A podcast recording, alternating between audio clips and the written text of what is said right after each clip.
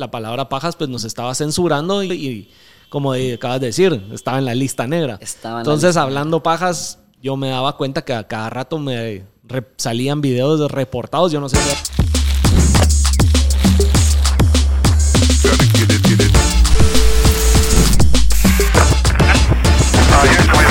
Bienvenidos a Hablando Pajas, el mejor podcast de todos. Y en esta ocasión sí no lo digo por decir lo que es el mejor. Ustedes lo dijeron, el mejor podcast de todos. Nuevamente, mil gracias a todos los que votaron, a todos ustedes, la audiencia. Este premio es más de ustedes que mío o del equipo de Hablando Pajas porque ustedes son los que lo han hecho posible y el hecho de que sigamos aquí diciendo todas estas pajas con todos los invitados que tenemos y que sigamos creando contenido para ustedes. Así que aplauso para ustedes por seguir aquí aguantándonos. En este episodio tenemos a Javi Marketer 360. Estoy seguro que muchos de ustedes lo han visto ahí en TikTok dando consejos o compartiendo conocimientos de, SEO y de mercadeo y todo lo que es el posicionamiento en, el Internet. Así que Javi, bienvenido. Buena onda por venir aquí con nosotros a hablar pajas. hablar pajas. Y para hacer un pacho de énfasis, este episodio está saliendo porque vamos a anunciar el nuevo nombre del podcast todo lo que se había dicho del cambio del nombre, todo lo que se ve, viene, que ustedes participaron, nos dieron ahí varios consejos de cómo se pudiera llamar y por qué. Cuando se tomó la decisión de que hay que cambiarle el nombre, no solo fue por, ah, cambiémosle el nombre, ya me aburrió, sino Javi Marketer 360, así es, ¿va? O Javi, yo te digo Javi, más fácil. Pero eh, hemos venido trabajando ya desde hace bastante tiempo juntos. Es parte del equipo de Hablando Pajas, de los que hace que pues, el posicionamiento de Hablando Pajas esté donde esté.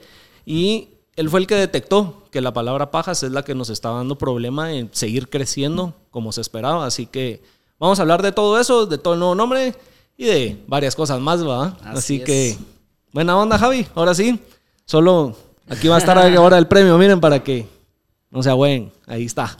Qué bonito, qué bonito. Ahí está el resultado de todo un esfuerzo detrás, vos? Sí, la verdad que no me lo esperé después de hace un año de haber empezado con este proyecto. Que en tan poco tiempo alguien ya lo iba a estar reconociendo. Pero vos dijiste hace un año y estar subiendo episodios todos los, todas las semanas, vos creo que ese es el resultado de la constancia también. Y al final del día, esa es una de las claves para triunfar en el marketing digital, vos, la constancia. Así que si quieren triunfar igual en TikTok, YouTube, en cualquier cosa realmente que quieran, muchas veces es, es, constancia, es estar dándole, dándole, dándole, pensando pues todos los días qué, qué vamos a hacer para, para hacer crecer la marca. Y, y pues nada, eh, gracias por, por invitarme y, y, vamos a estar hablando y, cortando la tela de todo este mundo tan interesante que es el posicionamiento eh, en Internet, ¿verdad? Que hoy en día es, es tan importante, pero al final del día...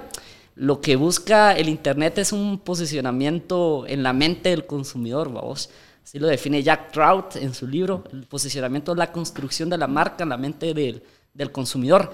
Y es bien interesante, vos, porque cuando empezamos a construir marcas, las metemos dentro de categorías. Nuestras, nuestra mente tiene categorías, vos. Y estás en la categoría, por ejemplo, podcast. Y cuando tú le preguntas a alguien, decime tu podcast, decime un podcast. Entonces, cuando dicen hablando pajas, si es el, el primero, es el top of mind, vos. Y así van cayendo los demás podcasts y lo que buscamos al final del día es eso, ser un top of mind al momento que la gente pregunta eh, cuál eh, qué podcast te gusta, decime un podcast en Guatemala, vos. Y así pues, es la labor de los mercadólogos, el posicionar las marcas en la cabeza de la gente para que sea lo primero que se le viene a uno a la cabeza. Así es. Y al final el Internet te da esa herramienta, vos, para poderte posicionar en la mente. O sea, buscas posicionarte en TikTok para posicionarte en la mente al final del día. Eso es interesante y creo que vamos a profundizar en eso ahorita en un rato. Creo que algo que también se le puede agregar de la constancia que decías es también no solo es el estar subiendo y subiendo, sino también hacer bien las cosas, enfocarte en tu contenido que sea bueno, porque si solo me voy a poner a subir muladas todos los días, Sí. ¿Por qué, ¿Por qué me va a seguir la gente? ¿Por qué la gente se va a fidelizar con uno? ¿Por qué la gente va a estar con uno? Si no hay nada que, los atraiga a seguir consumiendo tu contenido. Yo eso siempre, es siempre lo digo, cabal. O sea, dale, dale, dale, dale. Pero eso sí, o sea, dale, dale inteligentemente. O sea, anda viendo qué caminos eh, te están dando resultados, anda midiendo todo. O sea, al final del día, eh, pues los mercadólogos dicen que no somos muy buenos con los números, pero eh, la estadística es parte fundamental para poder saber tú si lo que estás haciendo está pues dando resultados, vamos. Entonces es como vas como agarrando tu camino, donde ves que va funcionando, andate ese camino. Y si quieres probar nuevas cosas, dale, probalo, pero si ves que no te funciona, regresa a tu camino. Y así es como vas avanzando. ¿Vos cómo empezaste con todo esto del mercadeo? Eso no te he preguntado. ¿Cómo caíste en este mundo? Sí, mira, yo, yo siento que esto es algo que a mí me atrajo desde niño. O sea, siempre me gustó, era el típico en los colegios que estaba vendiendo cosas. Entonces, este, yo una vez pues vendí, vendí dulces, vendí tazos, o sea, no sé si te recuerdas de los sí, tazos. Sí, sí, los que salían ahí en las abritas. Ajá, vendí tazos. Me acuerdo también que vendí, aunque no lo creas, cuadernos en el colegio. Había una clase que era una clase de, de biología, que tenías que llevar un cuaderno especial que era de bitácora y tenías que ir a la Osaka a comprar lo que te costaba creo que como 150 en ese entonces. Y era un cuaderno bien sencillo, vos, donde solo te decía así como nombre del proyecto, una cosa así, número de bitácora y algunas otras cosas que tenías que llenar. Entonces yo dije, no, hombre, 150, muy caro. Entonces en Photoshop, vos, hice la, la hoja, en una imprenta las imprimí y con espiral, vos. Entonces toda la promoción tenía ese cuaderno. Entonces ahí hice. También hacía páginas web en el colegio. No sé si escuchaste de Dreamweaver. ¿Sí? Ajá, había una clase de informática donde nos ponían a hacer una página web con Dreamweaver y la cosa es que le agarré la onda al programa y, y, mis compañeros como que no.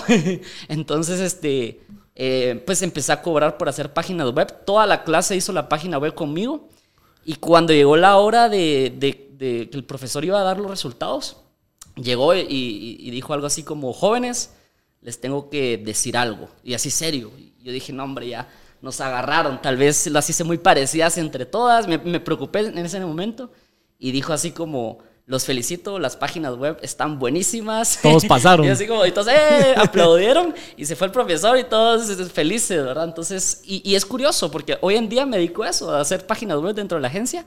Y de hecho hice la página web de Hablando Pajas. Bueno, también yo tengo un equipo, todo el equipo lo, lo estuvimos trabajando.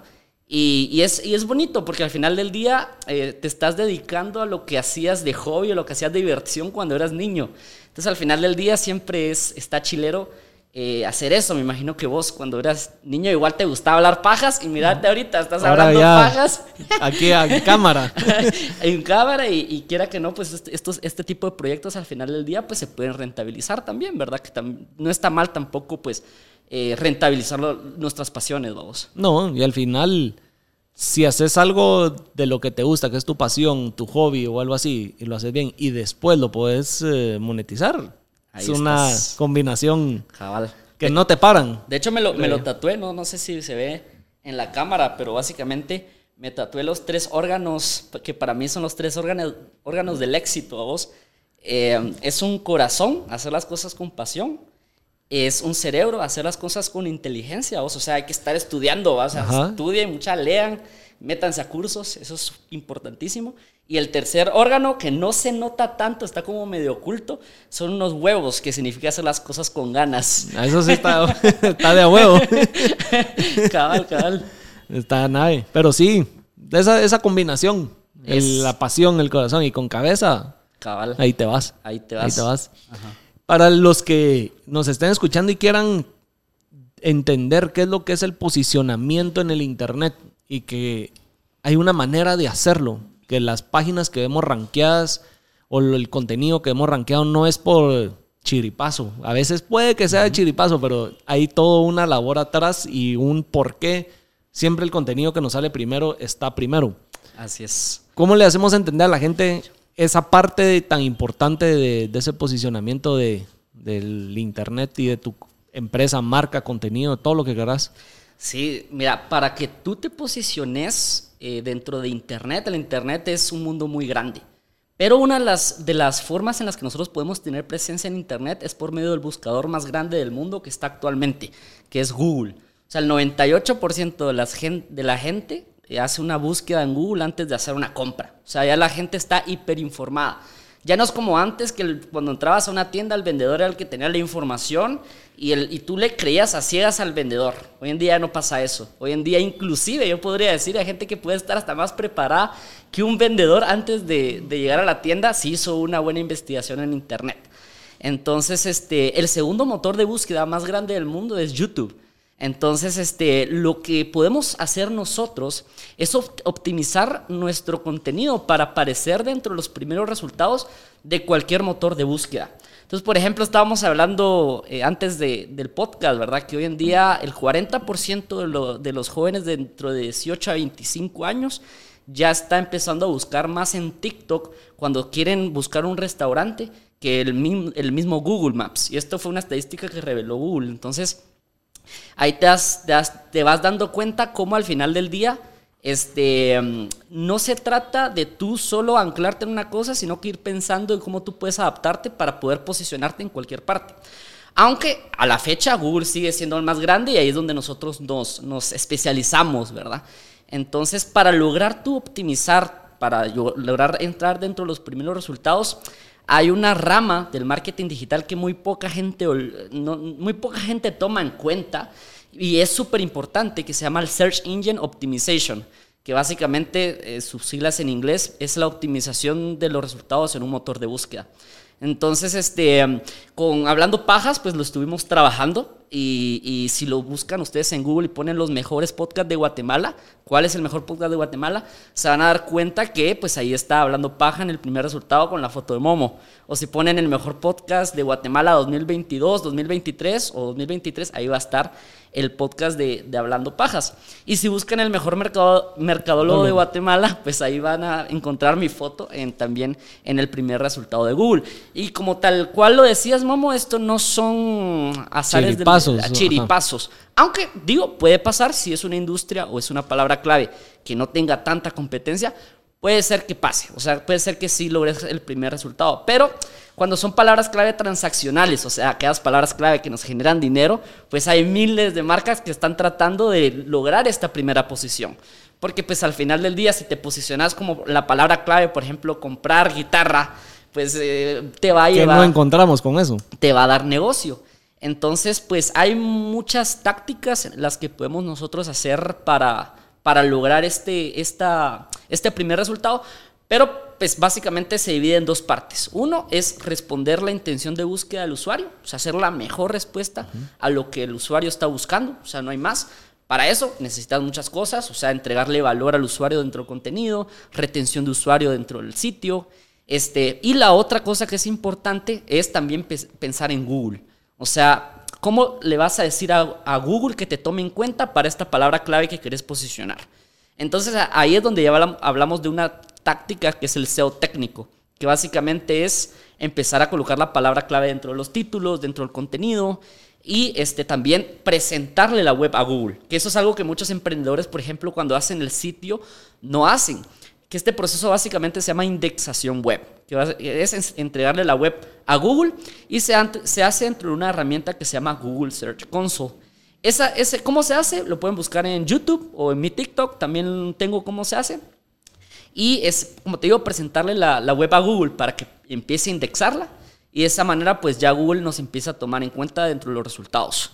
Digamos, cuando decís poner las palabras claves o hacer el contenido para que Google lo, posicione, muchos van a decir, pero ¿qué contenido hago? ¿Cómo meto las palabras si estoy haciendo un video? Todo eso. E, eso es lo que acabas de preguntar, es clave. Es súper clave porque básicamente tenés que. Eh, el título, por ejemplo, la palabra clave, tiene que ser algo que tenga volumen de búsqueda. O sea, que haya gente que esté colocando dentro de Google eso. Por lo general son preguntas que hace la gente.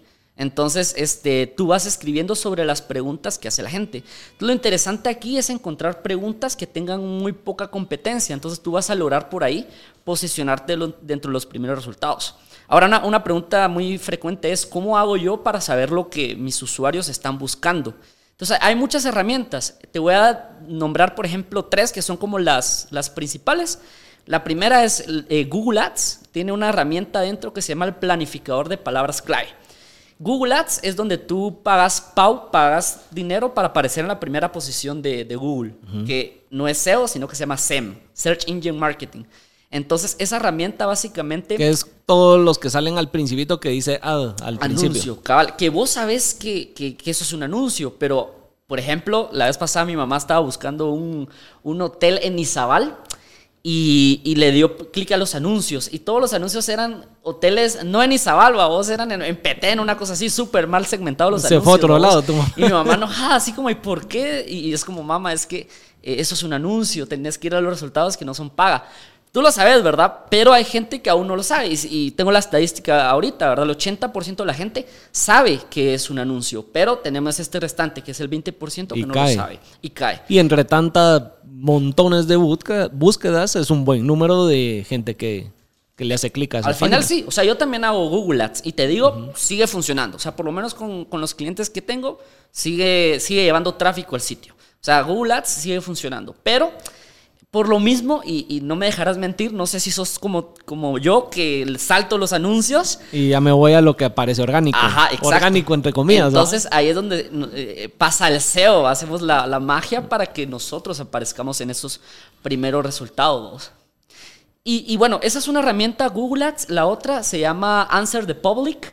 Esa herramienta le pones eh, la palabra clave y te arroja miles de preguntas relacionadas a esta palabra clave principal. Y una tercera herramienta que les puedo dar, que es muy buena también, tiene una versión eh, freemium, o sea, tú sabes, o sea, estás viendo y si quieres ver más, pues tienes que pagar, pero la versión que da gratis es, está buena. buena. Es buena, se llama SEMrush.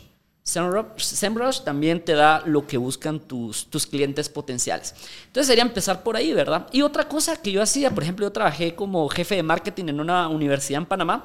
Me sentaba con los estudiantes y les preguntaba, mira, ¿y tú cómo buscarías, cómo, empezar, cómo buscaste la licenciatura, cómo buscarías esto, cómo lo otro? Y apuntando, ¿verdad? Entonces, hablar y conocer bien a tu, a tu audiencia, a tu target group o a tu buyer persona, tantos nombres que tiene esto, es, es, la clave para al final del día triunfar en, con cualquier marca. O sea, es como la, el ABC o el elmo del marketing, vamos, el, el, entender a tu mercado meta, creo que es lo que primero te dicen cuando entras a una carrera de mercadotecnia, por ejemplo. Y yo para empezar a pues, salir posicionado así en los primeros lugares, ¿qué tipo de contenido es al que más le tengo que enfocar o uh -huh. dedicar tiempo o me, que mucha gente tal vez descuida o no sabe qué? Ese es el contenido más valioso para poder uh -huh. salir posicionado. Sí, mira, como te dije. Estos son como para tips de gente que quiera. Sí, sí, sí. De, de hecho, ah. mi contenido está full enfocado a emprendedores, gente que le gusta el marketing, negocios. Y sí, este, lo que, todo lo que estamos hablando es full de gente que le interesa este mundillo de, del de mercadeo lo... y posicionarse bien. Así es, así es. Este, pues mira, eh, siempre las palabras clave están divididas en dos categorías. Están las, tra las transaccionales, que eran las uh -huh. que te decía, te generan dinero, negocio, y están las informativas, que son estas preguntas que hace la gente. Entonces, mira, yo cuando agarro un sitio web, lo primero que hago es trabajar las palabras clave transaccionales, que estas son palabras clave de categorías, palabras clave de productos. O sea, como te digo, si tengo una tienda de música, empezar a trabajar las palabras clave principales, comprar guitarra, comprar piano, en Guatemala, por ejemplo. Empiezas a trabajar todas estas palabras clave transaccionales. En contenido, las indexas, las trabajas bien, trabajas bien tu estructura de tu sitio. Y ahora, este, ¿qué pasa con estas palabras? Por lo mismo que están tan competidas, eh, empiezan a rankear en posición 20, posición 40. He tenido clientes que han empezado con posición 50. Entonces, este, ¿qué pasa? Que una vez ya trabajamos las transaccionales, aquí viene el apoyo de las palabras informativas. Entonces, aquí es donde, siguiendo el ejemplo de las guitarras, ¿verdad? ¿Cómo, cómo tocar, si alguien busca mucho, cómo tocar la canción de, de Shakira? Ahora que ahorita que está Cabal, sonando. tendencia, ¿vos? Entonces, posicionas esta palabra clave en Google, aprovechando que es tendencia, que no tiene tanto competencia porque es súper nueva. Y al final que le explicas a la persona cómo tocar esta canción en guitarra, le decís, mira, esta guitarra es perfecta para esta canción. Entonces la gente le da clic al resultado, redirecciona hacia la página del producto y es como un apalancamiento. Eso se llama interlinking, es la, definición correcta. Entonces hace que esta palabra clave de guitarra suba a la posición 20. ¿Por qué? Porque simple y sencillamente de la informativa estás mandando tráfico a la transaccional. Entonces esto hace que las palabras clave empiecen a subir. ¿Cuánto tiempo puede llevar con una palabra clave llegar hasta la posición número uno? Depende, depende de la industria. Este, cuando es una industria muy competida, te puede dar un año, dos años, o sea, es un trabajo fuerte el que hay que hacer. Si es una industria baja, te puede dar seis meses. Si no tiene nada de competencia, como por ejemplo, puede ser una palabra clave de marca, este, como por ejemplo, eh, bueno, no quiero decir el nombre, quiero que vos lo anuncies. Hablando pajas, pero usemos ese ejemplo todavía. si quiere, ajá. no teníamos competencia, no, son mentiras. Ajá, eh, nos puede llevar eh, un mes, ¿verdad? Es, es, lo que yo he podido tener en, como en promedio, un mes, una palabra clave de marca, uno o dos meses. Ahora, hablando pajas nos llevó alrededor de cuatro meses. Y ahora, ¿por qué? Se estarán preguntando lo que pasó acá fue que la palabra pajas es una palabra que está en la lista negra de Google, es una palabra censurada. Así es. Y ya sabes, pues si son eso, lo había yo ya explicado cuando anuncié de que se acababa hablando pajas, que ya no iba a seguir, que no, o sea, yo sé que le metí un poco ahí de drama para, para enganchar a la gente, pero buen marketer. lo que estaba pasando como les dije, es que la palabra pajas pues nos estaba censurando y nos tenían catalogados como contenido sexual y de pornografía y eso y como acabas de decir, estaba en la lista negra. Entonces, hablando pajas, yo me daba cuenta que a cada rato me salían videos reportados. Yo no sé si hay algún hater ahí que igual lo reporta, pero, pero de que era contenido sexual era contenido sexual y por más que uno decía, pero si no tiene nada que ver. Sí, sí, sí. Y el posicionamiento en el SEO, en las plataformas de, búsqueda y eso no se lograba hasta que pues se detectó que Pajas estaba más que censurado. Eh, muchos de ustedes igual ya lo habían comentado de que buscaban en YouTube y nunca lo sugería. Eh, varios problemas para lograr encontrar el contenido. Entonces, ahí fue donde me hablaste y me dijiste, mira, Momo, Aquí hay, Tenemos vergueos. Aquí hay una situación que arreglar, vamos. Lo que hicimos como de, emergencia fue que pajas le agregamos, le agregamos el arroba y eso hizo que en efecto alrededor de cuatro meses ya Google nos empezó a, posicionar. Entonces, en efecto, esa fue una de las, de las razones. Antes era una duda de si realmente era esto, pero después de modificar la palabra con, la, con la arroba y ver que esto ya, ya hizo que la web subiera, pues quedamos que, claros. claros y seguros que, esa fue la razón. Así, es, entonces ahí es donde pues, nace toda la idea. Yo no sé si anunciarlo de una vez o seguimos hablando de mercadeo ahí para seguir, que siga enganchada la gente aquí esperando. Pues no sé. Si querés podemos hablar porque todo el tema de rebranding y todo eso es interesante y como la marca personal y todo lo que se viene. Así que no música, tambores por favor, editores, música y tamborcitos. Les cuento, van a seguir siendo ustedes los pajeros porque sí se va a seguir llamando el podcast Hablando Pajas. Al final se tomó la decisión y van a decir, puta, pero si acaban de decir que la palabra pajas está censurada y todo eso. Pero aquí viene lo interesante. Los canales de distribución que les presentan ustedes el contenido, ya sea en Instagram, en TikTok, en YouTube, en la página web, eh, Twitter, todo eso, se va a cambiar el nombre del usuario. Ahora se va a llamar el canal de Momo. ¿Dónde encuentra todos? En el canal de Momo. Aquí sí tengo aplausos. Eso. El canal de Momo. Entonces, ¿dónde van a encontrar Hablando Pajas? En YouTube, en el canal de Momo. ¿Dónde va a estar el after? En el canal de Momo. Eh, todo se va a llamar ahora el canal de Momo. El podcast se va a seguir llamando Hablando Pajas. ¿Por qué? Porque lo que hablabas al principio, el posicionar una marca en la cabeza de alguien para que sea lo primero que se les viene a la cabeza, es una labor que me costó, nos ha costado a todos, no solo a mí, más bien eh, hacerlo. Ya muchos de ustedes lo saben, hablando pajas, lo conocen hablando pajas. Ahí está. Yo sin eso, sí lo quiero aclarar. Nunca les dije, muchachos, estamos nominados, vayan, voten. Nunca promoví los Chapin Awards. Y ustedes respondieron. ¿Por qué? Porque de alguna manera tienen ya posicionado el hablando pajas en la cabeza. Entonces, cambiar el nombre es matar un proyecto y puede ser empezar de cero y que nunca nos quitemos el nombre hablando pajas de encima del posicionamiento que ya se tiene. Así que lo que vamos a hacer ahora es, ustedes ahorita todo el contenido, tal vez aquí vamos a sacar un clip explicativo, todo el contenido lo encuentran bajo la sombría hablando pajas ahorita. Ahí está el podcast, lo que ven de mi día a día, si es fuera del podcast, el after hours, eh, no sé, todo lo que, lo que se haga. Lo que se va a hacer ahora es voltear, así que darle vuelta a lo que se está haciendo y va a ser el canal de Momo, se va a crear una marca alrededor de Momo, que soy yo como persona, que tiene el contenido de Hablando Pajas, el contenido de After Hours. Eh, ya lo mencioné en los propósitos del año, empezar a hacer los documentales, que era el primer propósito de antes de que naciera el podcast. Anuncié que quiero hacer un short film, un cortometraje, así que todo eso se puede ir bajo la marca de Momo, no bajo Hablando Pajas.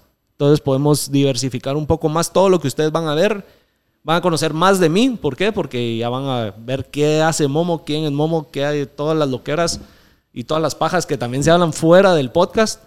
Y eso es lo que se va a empezar a posicionar, eso es lo que van a empezar a escuchar. Y si ven ahora que el canal cambió, las redes sociales, las cuentas, todo cambió a el canal de Momo, es por eso. Así que. Así es. Si ustedes quieren buscar el podcast Hablando Pajas, o pónganle una arroba, o omitan una, una A, para como que fuera falta de ortografía para que le salga. Sí, no, y, ahorita mismo estamos en el proceso de, comprar ya el dominio del canal de Momo. Entonces, este, mm, igual, si ustedes ponen hablandopajas.com, no se preocupen porque... Los va a seguir redireccionando. Vamos a hacer una redirección 301 hacia, hacia este nuevo dominio. Así que eh, toda esa parte del, del search engine, del posicionamiento, pues ya la tenemos aquí controladas. Y bueno, eh, con esta parte. Así que ya va a ser bajo, como les dije, todo no va a ser tanto un rebranding, una nueva marca, sino simplemente el distribuidor de el contenido va a ser eh, el que va a cambiar. Pero hablando paja sigue, así que tal cual. Los que se habían entrado en pánico, ya respiren profundos. Seguimos hablando pajas. y, y, pues así, así va a ser. Esperemos que resulte, esperemos que los que ya estaban desde antes eh, no se confundan y entiendan lo que pasó y no, o sea, que sigan y los que vengan nuevos, pues bienvenidos al canal de Momo. Ahí está. No, igual hablando pajas, lo trabajaste un año, ¿verdad? El canal de Momo lo vas a estar trabajando seguramente 10, 20, 30 años hasta que el cuerpo aguante. Entonces, seguramente, eventualmente va a pasar de que, de que ya te empiecen a, reconocer como el canal de Momo. Es como el caso, por ejemplo, no sé si, si ubicas el gimnasio Fitness One. Ajá. Bueno, pues antes, era, World Gym. World Gym. Y, y, te juro, o sea, pasó como tres años para que la gente dejara de llamar al Fitness One World Gym. Y por ejemplo, también es importante recalcar aquí el tema que mencionabas, el rebranding. Tal vez puede ser una palabra nueva para alguien que nos esté escuchando, pero al final el branding viene siendo eh, la forma o los elementos que conforman una marca. O sea, es como, hablamos del posicionamiento, es la construcción de la marca en la mente del consumidor, pero ¿cómo lo vas a construir? Ahí donde, donde entra el branding. Entonces, por ejemplo, eh, la vez pasada estaba eh, explicando este caso cuando una marca de, jugos que se llama Tropicana tenía un envase con una, no sé si ubicas, aquí igual la tengo por si. Sí, sí, sí. El, la naranjita. Tenías la naranja y, la gente llegaba al, supermercado, veía la naranja y ya sabía que esa era Tropicana. Hizo un rebranding en donde pues mejoró el empaque, supuestamente lo hicieron mucho, mucho más minimalista, pero lo que pasó ahí fue que se alejaron mucho al empaque anterior. Entonces la gente que ya tenía posicionado el empaque, que al final del día el empaque tiene una gran estrategia que se llama packaging detrás, llegaban y decían, bueno, ¿y dónde está mi jugo? Entonces no lo encuentro. Entonces compraban otra marca. Y bajaron significativamente las ventas. Entonces, atrás de hacer un rebranding, que es lo que, lo que vamos a estar trabajando, pues hay una estrategia también detrás. Entonces, es todo, es todo un mundo esto del, del rebranding. No sé si, por ejemplo, eh, ubicas el, el rebranding del, del, logo del Banco Industrial. Sí. Va, fue otra estrategia. ¿Por qué hacer un rebranding? Bueno, también para verse más... Modernizarse. Más innovador y todo. Pero al final lo que busca en rebranding también es generar bulla. O sea, es como... Están haciendo un cambio, ¿me entendés? O sea, alguien que, que se está actualizando. Entonces, pues, el hacer bulla de esto, pues también va a ser importante. O sea, por ejemplo, cuando lances ya el canal de Momo con, y estés presentando lo que es el branding, todos los elementos que hay detrás, pues podrías hacer algún evento, podrías este, igual hacer un, podcast de esto, pero lo importante es, al final del día, em, aprovechar todas estas, estas, esto que está pasando. Y también eh, es bueno aprender de los errores de otros. Entonces, si ustedes están a punto de crear una marca, asegúrense, por favor, que no tengan eh, sus, palabras que estén dentro de la lista negra de, de, Google. Y otra cosa que les recomiendo es de que cuando vayan a hacer una marca, búsquenla en Google antes para ver cómo está el tema del, del posicionamiento, del SEO.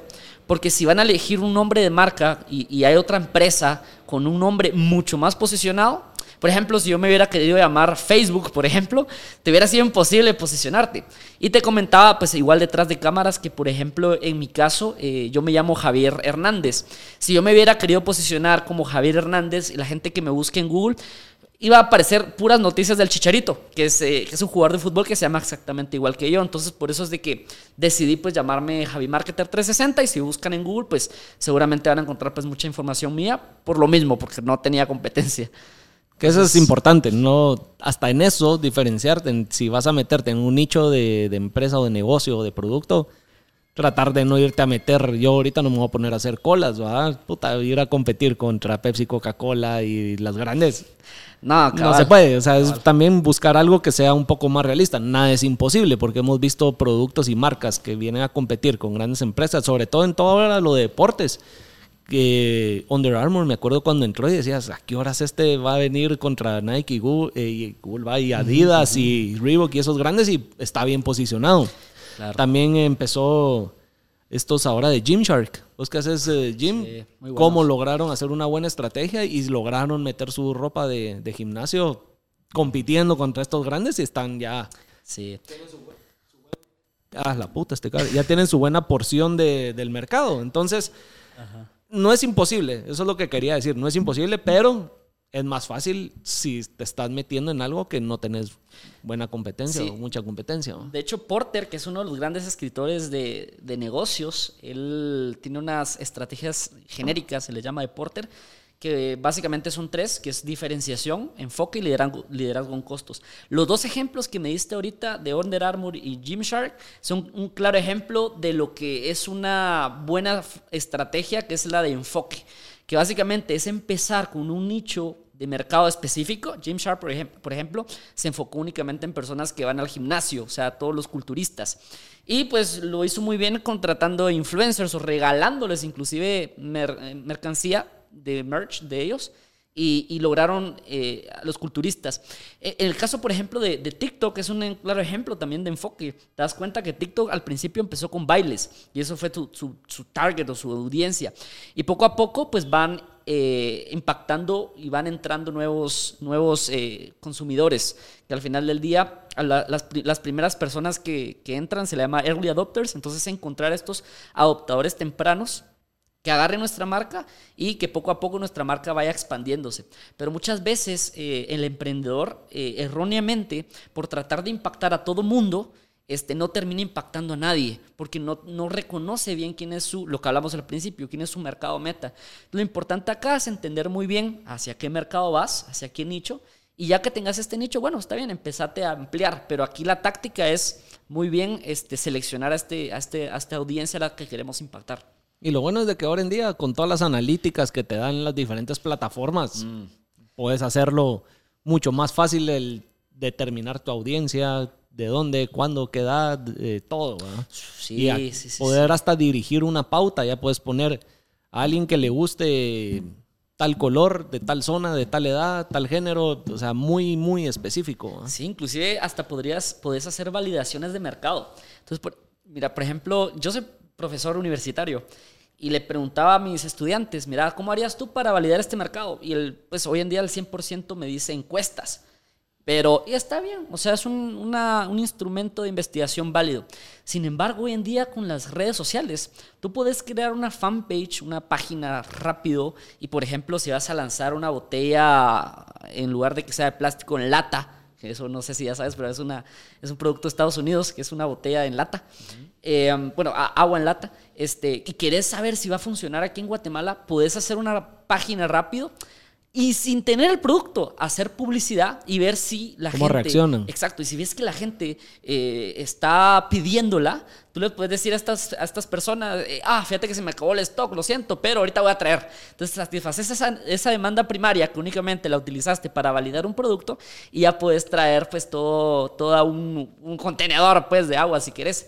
Pero, pero esa es la, la, la gran, los, el gran cambio que te da el marketing digital, vamos. En, marketing, los mercadólogos no me dejarán mentir, te enseñan desde que entras las cuatro P's, producto, precio, plaza y la promoción. Y muchos eh, gurús, algunos gurús del marketing que se enseñan llamar, dicen que las cuatro P's ya dejaron de existir. Pero al final del día eh, no estoy de acuerdo, eh, porque las cuatro P's siguen estando, pero se están actualizando. Por ejemplo, antes la plaza únicamente era algo físico. Hoy en día una plaza puede ser perfectamente un e-commerce, una página web. O por ejemplo, antes eh, la promoción, ¿qué tenías? Televisión, prensa y radio. Pero hoy en día ya tenés este, el medio, pues lo que es este, la publicidad online, en donde ya pues tenés dos grandes monstruos, que es este, Facebook y es Google, que son los grandes líderes de la publicidad online hoy en día. Y uh, ya me trabé. no sé, creí que ibas a seguir hablando. Puedo seguir hablando de, de la publicidad online, pero, pero, pero sí ese... y algo que sería interesante, todo esto, obviamente, lo que es en el Internet y que tenemos todas estas herramientas, cómo la inteligencia artificial está ayudando, beneficiando, afectando o ayudando a posicionar marcas? ¿O ¿Qué rol está tomando hoy en día en el marketing? Fíjate que para los mercadólogos diría que hay dos bandos. Los que le tienen miedo a esto, que no me va a quitar mi trabajo, a los que, wow, esto es lo mejor de la vida. Espero yo que sean la mayoría que digan esto, porque para mí es lo mejor de la vida. Te voy a dar eh, tres ejemplos de cómo yo y en la agencia estamos utilizando la inteligencia artificial a nuestro favor, que nos está ahorrando muchísimo tiempo. Eh, por ejemplo, con el tema de los TikToks, tenemos clientes que les hacemos TikToks. Resulta que hay un programa que se llama Spechelo, que te permite crear una voz con inteligencia artificial que suena hiperrealista. Inclusive yo no, no, no sabía qué tan realista era y le mandé una nota de voz a mi papá con esta voz y él realmente creyó que era una persona. Le das el texto a, esta, a este software y este software te manda una locución en cuestión de menos de un minuto. O sea, le das clic y ya te manda la locución. Entonces tú le mandas el, el storytelling y ya te lo, te lo narra y ya tú encima vas colocando material audiovisual. Lo interesante de esta herramienta es de que si tú, por ejemplo, querés que la, la, la locutora con inteligencia artificial te, te respire, por ejemplo, tú le puedes poner entre corchetes, respira. Entonces está hablando y hace la respiración. sí, es una locura. Entonces, este, eh, eso está, eh, lo hemos utilizado ya en la agencia y, está dando muy buenos resultados. Tenemos varios videos que son virales gracias a esta, a esta voz, que seguramente ya la habrás escuchado. O sea, es una voz que, que, que está sonando mucho en TikTok. Aparece, por ejemplo, cuando empiezan las películas, está narrando una película. No sé si la has escuchado, que es una señora que dice, bueno, pero eh, esa voz eh, está ahí. La otra es con el tema de los contenidos escritos. Es una locura, pero por ejemplo, cuando hacemos campañas publicitarias en Facebook Ads, eh, le ponemos un pequeño párrafo al, software y lo que te hace el software es que te entrega un montón de variaciones como tú podrías utilizar los copies en las campañas. Y yo al principio no lo creía, yo, yo no decía, pero ¿esto qué es? O sea, ¿será que realmente van a ser buenos? Y yo los leía y eran súper coherentes. Esta herramienta se llama Creator. Hay muchas otras, pero bueno, esa es la que utilizo personalmente. Ahora, este, les quiero decir, ¿verdad? Hubo una, una investigación que hizo una agencia no recuerdo el nombre ahorita, pero básicamente compararon el ROAS, ¿verdad? O sea, el Return of the Investment, o el ROI, de, de, una publicidad creada 100% con copies de inteligencia artificial y una, una campaña con copies creados por personas. Lo compararon y este, los copies creados por personas, por personas fueron cinco veces mejores a los copies creados por inteligencia artificial. ¿Qué quiero decir con esto? Que aún la inteligencia artificial no está superando a los humanos, pero vamos a ver qué pasa, ¿verdad? Lo otro es eh, con el tema de este, la segmentación en Facebook Ads. Eh, en Facebook Ads ya inclusive hay una segmentación eh, que tú no pones ninguna segmentación. Simplemente dejas que el algoritmo funcione solo y, da muy buenos resultados. no tan buenos aún cuando tú segmentas, pero da buenos resultados. Pero digamos, eh, el eh, Facebook Ads igual siempre ha utilizado inteligencia artificial desde que inició Facebook Ads. Seguramente al inicio no eran tan, tan buenos, pero hoy en día ya, ya te puedo decir que es muy, una muy buena inteligencia artificial, donde cuando detecta que una persona compró, empieza a estudiar a esta persona y tira la publicidad a otra, otra persona. Y si esta persona también compró, eh, van uniendo información y data y van juntando un buyer persona, eh, gracias al algoritmo de inteligencia artificial que tiene el software, para pues tener campañas mucho más efectivas. Entonces, pues como te digo, te di tres formas en que utilizamos los marketers la inteligencia artificial. Pero desde mi punto de vista, para los marketers es una es lo mejor de la vida. o sea, es muy, muy, muy buena. Te vino a, a, ser más eficiente. más fácil las cosas, sí. ¿Y crees que en algún momento vaya a reemplazar a las personas? Ya está pasando. O sea, por ejemplo. Yo he visto programas, nosotros que pues aquí en la productora que tenemos que hacer fotografías institucionales de productos, que incluso ya solo le montas el mock-up del, o la foto del producto y le decís, créame una fotografía de este producto que involucre X, Y, Z, y te la lanzan como que fuera una fotografía profesional, hecha institucional, y lo único que hiciste fue montar el, la, foto del producto y te hace toda la presentación y todos los... Pues, todo el contenido que necesites alrededor de ese producto como lo querés. Entonces sí, que en un par de minutos puedes sacar el clavo y que sea algo profesional, pero hasta dónde sí. puede superar o no puede superar, o si el día de mañana ahorita está así, en 10 años, ¿cómo no va a ser? Y Lumos ya lo dijo de hace como 3 años, calculo, en una entrevista este, que es en efecto, o sea, va a reemplazar y, y, sí, ya lo estamos viendo, o sea, cuando tú vas a un supermercado y en lugar que te atienda una persona del cajero, tú venís y agarras una máquina, pasas tu tarjeta y tú mismo pasas el QR, ya, ya, ya están reemplazando a, los humanos. Pero hay ciertas actividades que la inteligencia artificial, por el momento, no digo que no, pero puede ser que le lleve mucho tiempo, no ha creado, que es el, no ha logrado llegar, que es el tema de la creatividad. O sea, eh, la creatividad, la inteligencia artificial aún no es tan potente. O sea, no es potente en el sentido de que el humano tiene la, oportunidad de poder crear cosas nuevas. La inteligencia artificial lo que hace es que te arroja em, información o te arroja datos en base a lo que ya existe. Entonces, por ejemplo, cuando yo te digo genera textos, genera contenido, em, este, em, te está generando contenido ya existente dicho de distintas formas y con una estructura distinta, ¿me entendés? No que, por ejemplo, si yo le digo a la inteligencia artificial que me crea una noticia de que vino Javier al podcast, pues no, no, va, no va a tener tanta información y probablemente te va a arrojar un resultado pues no tan creativo y porque no, no tiene tanta información de dónde tomar. Ok, ok. Cable, ok. Tres veces el... Pero ¿Me escuchas? Ahorita sí. A ver. Ahí. Sí, pero siempre un poquito lejos y con interferencia. Este, ahí está. Este cable sí ya me está dando batalla. Ahí está. Perdón, mucha. Eh, no, sí, hace totalmente sentido lo que, lo que estás diciendo. Y sabes que hace poco vi un eh, TikTok de alguien que estaba tratando de ver qué tan eficiente era ChatGPT, ahora que está sonando mucho. Y era una marca de ropa argentina, de ropa interior, y que le pusieron ahí que les generara la idea de cómo hacer un anuncio relacionado al mundial para una marca o para un producto que es ropa interior, y les juntó que tenían que recrear la celebración de Argentina, pero la gente vestida en la ropa de ropa interior. Es una sugerencia. Claramente. Pero lo que estás diciendo, lo que estás diciendo, agarró información que ya existía, no le metió un, nada creativo. ¿Y por qué? Porque seguramente vio que todo el contenido de la celebración del, de Argentina levantando la copa tenía una audiencia y tenía una cantidad de interacción de la gran diabla. Que son cosas que te puede tal vez ayudar. Es como Pinterest, tal vez. Que tenés un bloqueo creativo, te metes a Pinterest, ves ideas y después ya te termina de fluir. Pues una herramienta para ayudarte, pero que venga a reemplazar, no lo sabemos, vamos.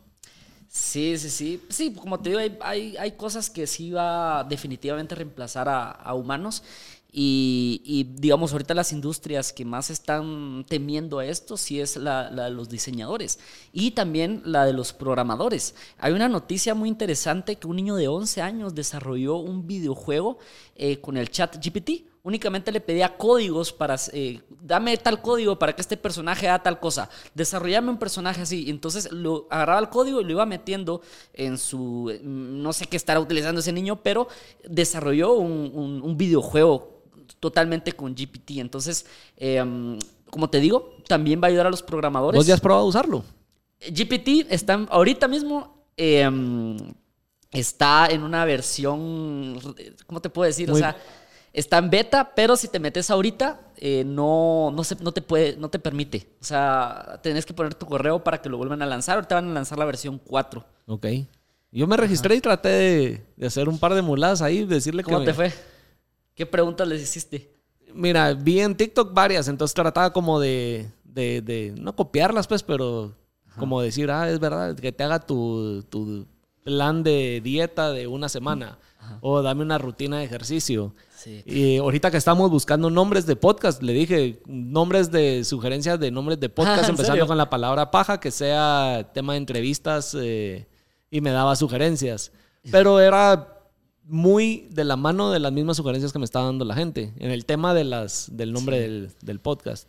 Yo creo que está en versión beta, ¿sabes? Pero el, el, futuro es, es impresionante. A mí, donde más me explota la cabeza es cuando logre cruzar información con la información tuya. Es como va a ser como un Netflix que, por ejemplo... Que ya sepa que te gusta. Exacto, es como, mira, hoy tengo hambre. Ah, hola, Momo. Eh, sabiendo que hoy te, encuentras eh, Domingo siempre comes pizza eh, o ajá, así. Ajá, entonces ya, digamos, Google acaba de hablar ya de este tema, que ahorita mismo ya están empezando a desarrollar una, una, búsqueda con inteligencia artificial para contrarrestar todo este mercado que, que se puede ir al ChatGPT. Eh, los que sí lo van a sacar, y es oficial, y lo van a sacar en marzo, aunque no me lo creas, es Bing, que tiene el 1% del mercado de las búsquedas eh, a nivel mundial. Ellos sí van a sacar la competencia directa en GPT en, en marzo, así que vamos a ver qué tal. ¿Cómo se posiciona? Fíjate que algo que puede estar también, que ya se esté pasando, no sé si vos te has dado, cuenta, es eh, en TikTok. A mí el contenido que me enseña en la noche suponete de 10 de la noche en adelante, es totalmente diferente al que me enseña durante el día. Como que sabe que durante el día ese contenido no me interesa porque no le pongo tanta atención, pero el contenido de, del día no me interesa en la noche. No sé por qué, es por de plano en el mood en el que estoy. Lo que me enseña TikTok es totalmente diferente. Es que al final. No sé, no sé si ya también detectó el algoritmo que ciertas cosas me gustan más a cierta hora y por eso a ciertas horas me empuja más ese contenido. Es que al final del día, una vez estés dentro de TikTok, TikTok puede medir absolutamente todo lo que vos haces eh, dentro de TikTok. La interacción y todo eso. Lo único que no está autorizado y sí es súper penalizado por las leyes y todo esto es eh, escucharte. O sea, no pueden activar el micrófono. Eso sí eh, de hecho, ESPN sacó una aplicación que, que se activaba el micrófono y les cayó una gran demanda. Eso no está autorizado. Pero, por ejemplo, miden la, velocidad que haces scroll, el momento donde pausas, o sea, si querías comentar o no querías comentar, o sea, están midiendo absolutamente todo. Y dicen, esto pues no me consta, que inclusive hasta, hasta miden tu, tu fisionomía, tu, tu, tu rostro, o sea, si sonreíste, si impactaste. Pero, al final del día eso es uno de los grandes aciertos que tuvo TikTok, el, tema del, algoritmo, que no sé si, si yo seré el único con esta opinión, que desde mi punto de vista Reels, por ejemplo, que fue la, el, lo que desarrolló Mark Zuckerberg dentro de Instagram, eh, no ha llegado al nivel que, que el algoritmo de TikTok. No ha llegado, y tampoco YouTube Shorts. Entonces es un algoritmo muy poderoso el que está ahí, que seguramente ya ni siquiera es un algoritmo, seguramente ya es una red neuronal.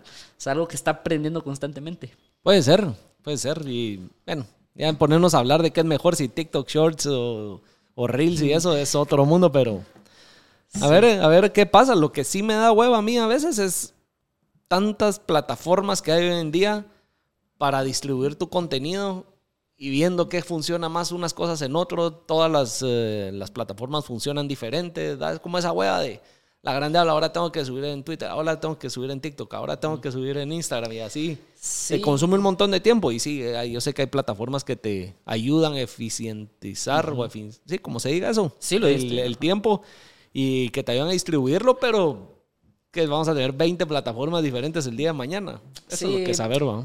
Sí, mira, yo al final del día lo que recomiendo y, es este enfocarte en una plataforma y, digamos la estrategia que tú estás utilizando se llama la pirámide invertida y esta la desarrolló pues Gary Vee, no sé si, si ubicas a este creador de contenido. Sí, sí, sí. Sí, pero la cosa es de que empezás con un contenido pilar y de este contenido pilar empezás a distribuir mini cápsulas de este contenido.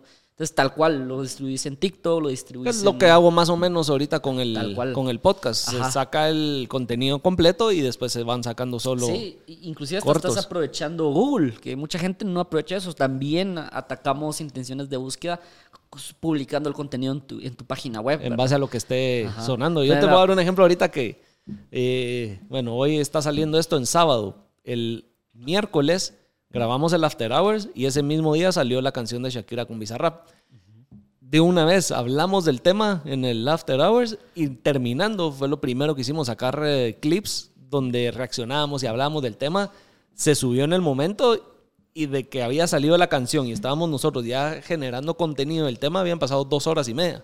Fuimos muy reactivos con, con ese tema y las plataformas lo empujaron como, Tal cual. Entonces también hay que ser un poco reactivo en lo que la gente está buscando, porque si yo ese contenido lo saco en dos semanas, ya pasé bien tarde la ola. Sí, tal cual es, es, es montarte en una tendencia, algo que esté pasando. Y a nivel de SEO funciona muy bien, porque, o sea, la gente que busque una tendencia eh, no hay tanto contenido como algo que busques, por ejemplo, qué es marketing o qué es un podcast. O sea, seguramente hay millones de, resultados sobre eso. Sí, y es como ahorita, ¿quién está buscando regalos de Navidad, ideas de regalos de Navidad? nadie, pero empezás en eso en octubre, noviembre, con el contenido y lo empezás a posicionar, te va a ir bien. Sí, de hecho, inclusive hasta puedes trabajar una, un contenido, una URL, ¿verdad? Por ejemplo, Black Friday que sea siempre la misma URL y que lo que cambie es el contenido que está dentro, que sea en lugar de 2023 o 2022, que cambie, que cambie la fecha. De hecho, lo, lo, hicimos con, con, el podcast. Si buscas el mejor podcast de Guatemala 2023, vas a aparecer y la URL sigue siendo la misma. Que muchas veces veo, y esto es un error súper común, que crean un contenido con la URL 2022 y crean otro contenido después con 2023. Entonces tiran a la basura todo el posicionamiento que ya lograste con esta URL y empiezan desde cero. Entonces, eso, esas simples cositas hacen que pues al final del día logres tener pues mejores resultados en tu, en tu sitio web. Digamos, ahorita que dijiste esos errores, alguien que está empezando a posicionar su marca o su producto, ¿qué son las tres cosas principales o cinco cosas que deberían de ponerle atención de qué sí hacer y qué no hacer? Para un buen posicionamiento. Sí, lo, lo, mira, sí, tal cual. Las tres cosas, yo creo que ya dije las dos primeras. Te voy a dar una última que es como lo, algo que también ayuda. La primera, intención de búsqueda. Pensemos en el usuario, qué preguntas tiene para respondérselas y que sea la mejor respuesta. Segundo, pensemos en Google, o sea, mandémosle el sitio a Google, eh, utilicemos palabras clave dentro del contenido, eh, configuremos los títulos, las descripciones de lo que aparece en Google, para que cuando el usuario pues, eh, le aparezca la respuesta, pues tu resultado llame más la atención que los otros. La vez pasada, por ejemplo, enseñaba en mi TikTok hasta cómo colocar emojis dentro de los títulos. Hoy en día, por ejemplo, Google ya no muestra emojis o ya no lo hace tanto, pero antes nos funcionaba muy bien. O sea, siempre poníamos una estrellita o poníamos una medallita o poníamos un emoji feliz y, lo que causaba era ruptura de patrón y la gente le daba clic. Entonces, este, mm, esas son las dos cosas. Y lo tercero que no he mencionado es un lado un poquito más oscuro del, SEO, que, es, eh, que a Google no le gusta que, que la gente lo haga, que se llama link building. Que básicamente el link building es eh, buscar que otras páginas web te mencionen. Google funciona como una persona, o sea, tú le crees mucho más a alguien que viene por una recomendación de un amigo que alguien que no viene con una recomendación, o sea, las cosas como son. Entonces, em, Google funciona igual. Si Wikipedia te mencionó, si Prensa Libre te mencionó, tu Prensa Libre va a tener, tiene cierta autoridad te va a pasar cierta parte de esa autoridad y la web ya no, ya no, ya no, ya Google no te va a ver como alguien nuevo. La autoridad de dominio Tú la puedes ver en SEMrush, que es el programa que, mencioné anteriormente, y va de 0 a 100. Obviamente, mientras más alto es mejor. Wikipedia, por ejemplo, tiene una autoridad de 98. Lo que buscamos nosotros con las, con las páginas web de, de, nuestros clientes es buscar que esta autoridad de dominio aumente. Entonces, ¿qué hacemos? Empezamos a buscar menciones de, de otros sitios web que vayan a tu sitio web. ¿Cómo podemos hacer que estas menciones pasen? Eh, las puedes comprar. O sea, nosotros invertimos parte del, presupuesto que da el cliente en menciones y este, hay una herramienta, por ejemplo, que se llama PubliSuite, que tú, inclusive, si tienes una página web, te puedes loguear ahí. Por ejemplo, yo tengo como cinco webs ahí y te contactan personas de todo el mundo y te pagan ¿qué te digo yo? Dependiendo del, de la autoridad de tu sitio, te pueden estar pagando 100 euros, 200 euros, como te digo, dependiendo. Por mención por mención. Y solo con el que le coloques es como, como más o menos un trabajo de influencers, pero en, páginas web. Exacto, cabal, cabal. O sea, si yo le pago una página, es, lo, es el equivalente a como que yo le pagara a un influencer que me mencione sus historias. Así es. Es lo mismo. Es lo mismo en el mundo online. Entonces, esas serían como las, las tres eh, cosas que yo les puedo decir para que piensen. Y, de esa forma, pues seguramente van a tener pues, buenos resultados en su, en, su, en su sitio. Otra cosa que les podría mencionar, así una cuarta, metiéndola ahí. De, dale, dale. es el tema del interlinking, o sea, que tengan una muy buena estructura web. Porque mientras la persona este, esté más tiempo dentro de su sitio, va a ser mejor. Para darte un ejemplo, Wikipedia son los genios para esto. Vos estás leyendo y te aparece un texto azul. La gente, eso, ese texto azul se te lleva a otro. Anchor text, ajá, te lleva a otro y la persona se está. Y mientras tú estás viendo todas estas URLs, estás dándole fortaleza a las URLs. Entonces yo lo que recomiendo siempre es este, dentro de la home, que es la página que por lo general tiene la mayor autoridad dentro de todo el sitio, es enlazar a las páginas de categoría y lo que va a pasar es otra, otro nombre de SEO que se llama link juice, que básicamente es la, la, el, pasarse autoridad entre todas las URLs dentro de tu sitio web. Y de cosas que no deben hacer. Como por usar, por ejemplo, usar la palabra pajas. Mira, hay, hay ciertas cosas que Google las penaliza. Y te voy a dar una. Fíjate que antes los SEOs eh, lo que hacían era que, con tal de que Google los rankeaba, ponían muchísimas veces las palabras, la palabra clave en la parte de abajo y pintaban de blanco el texto. Para que Google. Para escondido. Para que el usuario no lo viera, pero Google sí. Porque la araña de Google pasa y pues no, no detecta que.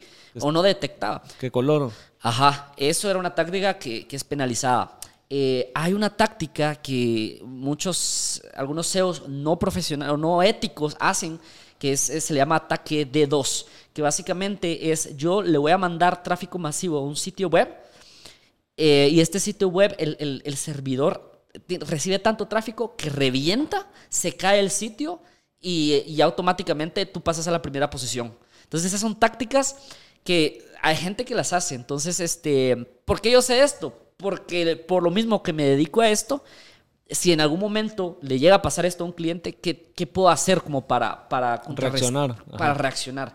Este, por ejemplo, las, todas las páginas de WordPress, eh, que es un, CMS para construir sitios web, llevan este, WP Admin, la, default. Entonces, lo, lo, recomendable es cambiar el WP Admin por otra palabra, porque ya con eso le das la puerta a los hackers para que logren colocar tu usuario y contraseña. ¿Qué más no podemos hacer eh, a nivel de SEO? Em, el tema de los backlinks, por ejemplo, o los, el link building que te dije de menciones en otros sitios web, a Google no le gusta. Muchos eh, SEOs lo que hacían es que compraban millones de enlaces. Entonces eso a Google lo detectaba y esto, eso Google lo ve como trampa. Entonces te bota el sitio. Entonces nosotros lo hacemos cuidadosamente. O sea, te vamos colocando dos enlaces al mes para que se vea como un... un orgánico. ajá, como algo orgánico porque sí te puede Google, Google detectar. Eh, otras cosas que no puedes hacer, por ejemplo, es este, hablar, o sea, si hablas mal de alguien em, y haces calumnia, esa, esa otra persona puede em, meterse a una página web que es propiamente de Google, reportarla y si sí, en efecto, estás, estás eh, eh, eh, estás este, infringiendo una ley de las leyes europeas, de las normas europeas, que esas es como las leyes online que existen, te pueden botar la página. De hecho, eso, eso se llama reputación y muchas veces... Este... Te la botan dentro del posicionamiento de Google. Sí. Pero vos puedes seguir teniendo tu página, solo que nadie la va a encontrar. Ajá, exacto. O sea, nadie la va a encontrar. Ajá. Me, pasa también, por ejemplo, em, he visto que, por ejemplo, eh, páginas web las colocan en, en, sitios oscuros, por ejemplo, cuando empiezan a comprar tráfico masivo o cosas así. O sea, son son tácticas que hay que saberlas hacer, o sea, no, no cualquiera, o sea, hay que saberlas hacer porque Google te puede, te puede votar y bloquear el posicionamiento. Oye, ahorita que dijiste oscuros, ¿alguna vez has tenido alguna, no sé, se me vino a la cabeza, alguna interacción o algo en el Deep Web? Eh, sí, sí he, sí he navegado por el Deep Web. ¿Qué, qué, qué, es eso vos? A mí yo una vez tuve la curiosidad de meterme, pero que tenés que tener un VPN y que tenés que bajar otro, tenés que usar otro, otro browser, navegador. otro navegador y no sé, me dio como cosa ahí de que ya no sabes si te hackean o no te hackean, yo que no sé de eso. Sí, mira, para empezar hay que desbloquear un mito, que es que el deep, la Deep Web es como la mayoría de, de, lo que hay en Internet. O sea, inclusive hasta, no sé si has visto esa, ese iceberg donde aparece Internet y todo lo abajo Deep Web. Eso es completamente falso. O sea, es imposible de que, la... Tanto. Que tanto. Imagínate cuántas empresas sabemos creando contenido, cuántas personas creando páginas web. Eh, no, no, tiene sentido. Pero si entras con, con, un navegador que tiene un logo de una cebollita, eh, no recuerdo el nombre, eso fue, no me acuerdo el nombre exactamente, creo que es tema torrent, algo así. Y el mismo Deep Web tiene un buscador y ahí tú vas colocando exactamente el sitio que estás buscando y ahí puedes entrar. Lo que tiene estas, esta ventaja del Deep Web es que no te va a rastrear dónde estás y es como un mundo que es libre, por ejemplo. Entonces se aprovecha mucho a, a, a cosas ilegales, pues. Entonces por eso mismo es tan, tan oscuro. Tan oscuro, así es. ¿Y del Web 3? ¿En mercadeo? El ¿Ya estás empezando a implementarlo? ¿Qué puedes decir de eso? Fíjate que lo que para los que nos... Web 3, ¿qué es? Al final del día lo puedes resumir en dos cosas. NFTs, criptos. O sea, es como lo, lo más fuerte ahorita. Mira, hoy en día, más que realidad, viene siendo un concepto. O sea, no se ha, no se ha adoptado tan rápido. Pero lo que sí te digo es de que ahorita mismo es un buen momento para apostarle a lo que es el metaverso y criptos. ¿Y por qué te digo apuesta? Porque al final del día mm, es una apuesta, o sea, dependemos de que toda la gente se meta a eso para que funcione. Para que funcione. O sea, pasa lo mismo, por ejemplo, antes, eh, tu, tu, moneda de transacción, que era el oro. Eh, ¿Por qué? Porque todo el mundo se metió en el oro. Luego, ¿qué fue? Eh, los billetes. ¿Por qué? Porque todo el mundo se metió en los billetes y todos le dimos a ese valor. Las cripto, por ejemplo, eh, muy poca gente se ha metido. ¿Y por qué? Hay dos cosas. Primero, se ha prestado mucho a estafas. O sea, te das cuenta con el FTX, lo que pasó, que era una billetera virtual y de repente se fue la persona. No sé si viste el documental de Netflix también, que que era una plataforma donde la gente metía su dinero y de repente el dueño se desapareció. Eso no es tema de las cripto, es gente que ha, se ha aprovechado. Ha hecho mal las cosas y daña todo el... Entonces, este, eso ha complicado que la gente, la gente se meta. Y lo segundo que pues, hace que, que, se ha hecho complicado que la gente se meta es que es complicado entrar, o sea, no es fácil. Yo para lograr entrar al mundo de las criptos y todo esto, tuve que tomar un curso. Y es un curso donde primero tienes que crear una billetera virtual que se llama Metamask y luego que tenés que comprar en Binance y luego que tenés que contactar a otra persona y esta persona puede que te dé el dinero o no. o sea, es complicado. Entonces yo siento que al final del día, para que esta economía se, se, se logre concretar, tenemos que, tiene que ser más fácil. ¿Y crees que va a haber un... Eh, porque ya hay el sustituto, por decir así, de, Facebook, el sustituto de YouTube, el sustituto de todas las cosas que vienen como en el Web 3 del Web 2. En el lado de mercadeo, ya no vas a tener, digamos, ahorita Facebook te da toda esa analítica, Google te da toda esa analítica de esos posicionamientos. Va a haber alguna manera en la que uno mismo tenga el control total de cómo mercadearse o posicionar sus, sus cosas. No sé si me di a entender. Eh, Mira, al final del el, el marketing está muy directamente relacionado con el tema de la creatividad. Entonces, este... mm, Es cada quien cómo se lo ingenúa, inge- no sé, Sí, para ajá. hacerlo. Así, o sea, yo por lo menos en temas de marketing, porque está tan unido el tema de la creatividad y por el momento este, la inteligencia artificial no logra ser creativa, este, por el momento diría que los marketers por esa parte podemos estar un poco tranquilos de que no te va a crear algo nuevo en esta eh, parte. Pero este, para eh, cosas que son muy automatizadas, eh, totalmente, o sea, sí va a haber un sustituto. Pero, por ejemplo, te, te doy un ejemplo donde para mí estoy esperando a que esto pase y es con el tema de las preguntas que hace la gente en las redes sociales. Cuando haces una campaña empieza a hacer preguntas. Eh, existe una herramienta que se llama ManyChat, eh, que básicamente tú por diagramas de flujo puedes crear una conversación con la persona, pero tú creas ese diagrama de flujo. O sea, si la, persona pregunta esto, responde esto. Y si la pregunta persona esto, pues, pero tú creas este diagrama de, de flujo.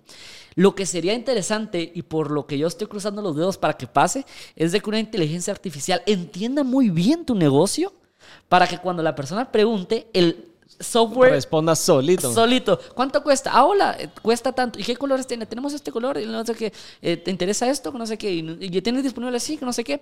En, vinculando información de lo que hay en tu CRM, vinculando información de lo que hay en tu, en tu software de, de gestión de inventario, vinculando información. Pero al final del día, lo que. Lo, que- yo creo, o sea, seguramente va a pasar. Y estoy esperando ese día. Porque, digamos, dentro de los retos que tenemos dentro de la agencia, es de que mm, hacemos campañas muy buenas, pero al momento de mandar a toda esa gente al WhatsApp, al Messenger, a- preguntando, eh, muchas veces el, el emprendedor tiene una o dos personas que atienden mensajes. Entonces, eh, tardan mucho en responder. Y lo ideal sería que... Desenganchan a la gente. Sí, y, y lo ideal también sería que, que el vendedor eh, tuviera una, y vemos, lo vemos muy frecuente que no pasa, que tuviera, una vez que la persona preguntó el precio, llegara otra vez uno o dos días después y le preguntara, mira, ¿y qué te pareció? Vemos también empresas que no tienen un CRM, que es un, pues un, software donde puedes tú controlar eh, pues la gente, ¿verdad? O sea, los leads que van entrando, o sea, las personas que piden información vemos que no está pasando, pero no es que no quieran, al final del día es porque es, es, eh, es mucho de estar contestando mensajes y esto de meter a la persona al CRM y gestionarlo, pues te va a llevar un, un poquito más de tiempo, pero vas a tener un, mejor control. Al final, con este tipo de tácticas, con inteligencia artificial, estoy seguramente que va a ayudar a muchos emprendedores y la inteligencia artificial no hay que temer. O sea, de verdad, esto es algo que por el momento vemos que vin- vino o está acá para ayudar al, al mundo, para que sea un lugar mejor. Eh, y la gente me pregunta y me han dicho, mira, ¿vos crees que algún momento va a venir un robot y nos va a querer matar y que no sé qué? Y pues creo que es mucho de, de Hollywood, vamos. Y mm, ha- hay un mito, no sé qué tan cierto será, de que en Google sí desarrollaron una, así como ellos tienen eh, Alexa, Ajá. no, Amazon tiene Alexa, pero Google también tiene su, su software. Desarrollaron un, un software que igual te habla. Y dice la noticia, no sé qué tan cierto será, no me consta totalmente, pero dice la, noticia que esta, esta inteligencia artificial llegó a un punto donde pedía que no la desconectaran porque sí era una persona real y este, es- esta, este software de inteligencia artificial estaba queriendo contratar a un abogado para demandar a Google para que no los no, no lo desconectaran. Entonces, este, hay muchos mitos, más que todo por las películas de todo esto, pero, pero esperemos que no pase. Que cae de risa, así no la había escuchado, pero ya me imagino peleando contra una máquina. Así es, imagínate y, y siendo teniendo toda la información del mundo, de imagínate que gane. De vos mismo, ¿ah? Tiene todas las leyes en, en- en- en tu software. Literal. Sería una, una- un caso muy, muy gracioso. que cae de risa. Bueno, Javi, de verdad, gracias por, por venir aquí. Hablemos, hablar un poco de marketing, del marketing digital sobre todo, y que me ayudaras a, a denunciar el nuevo nombre y todo el cambio que Claro. se vino con Hablando Pajas y que no fue un rebranding, sino fue más un eh, cambio de distribuidor del contenido de Hablando Pajas. Ahí está. Digámoslo así, porque creo que al final eso va a ser. Ajá, Así sí, que nuevamente les digo, ahora todo va a ser en el canal, el canal de Momo donde van a encontrar Hablando Pajas, van a seguir encontrando el After y todas las demás eh, loqueras que, o contenidos ahí que se nos vayan ocurriendo.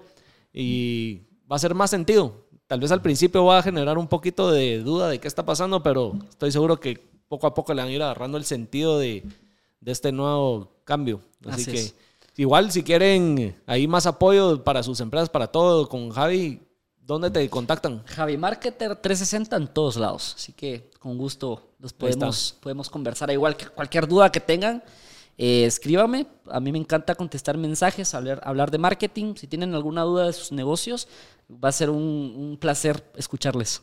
Así que vayan, ahí Javi Marketer 360. Eh, suscríbanse al canal, el canal de Momo. Pongan la campanita. Eh, hablando pajas, sí, la campanita. Eh, hablando pajas no se va a ningún lado. Este año vamos con todo. Así es. Y nada, nos vemos en el siguiente episodio. Así es. Chao. Órale.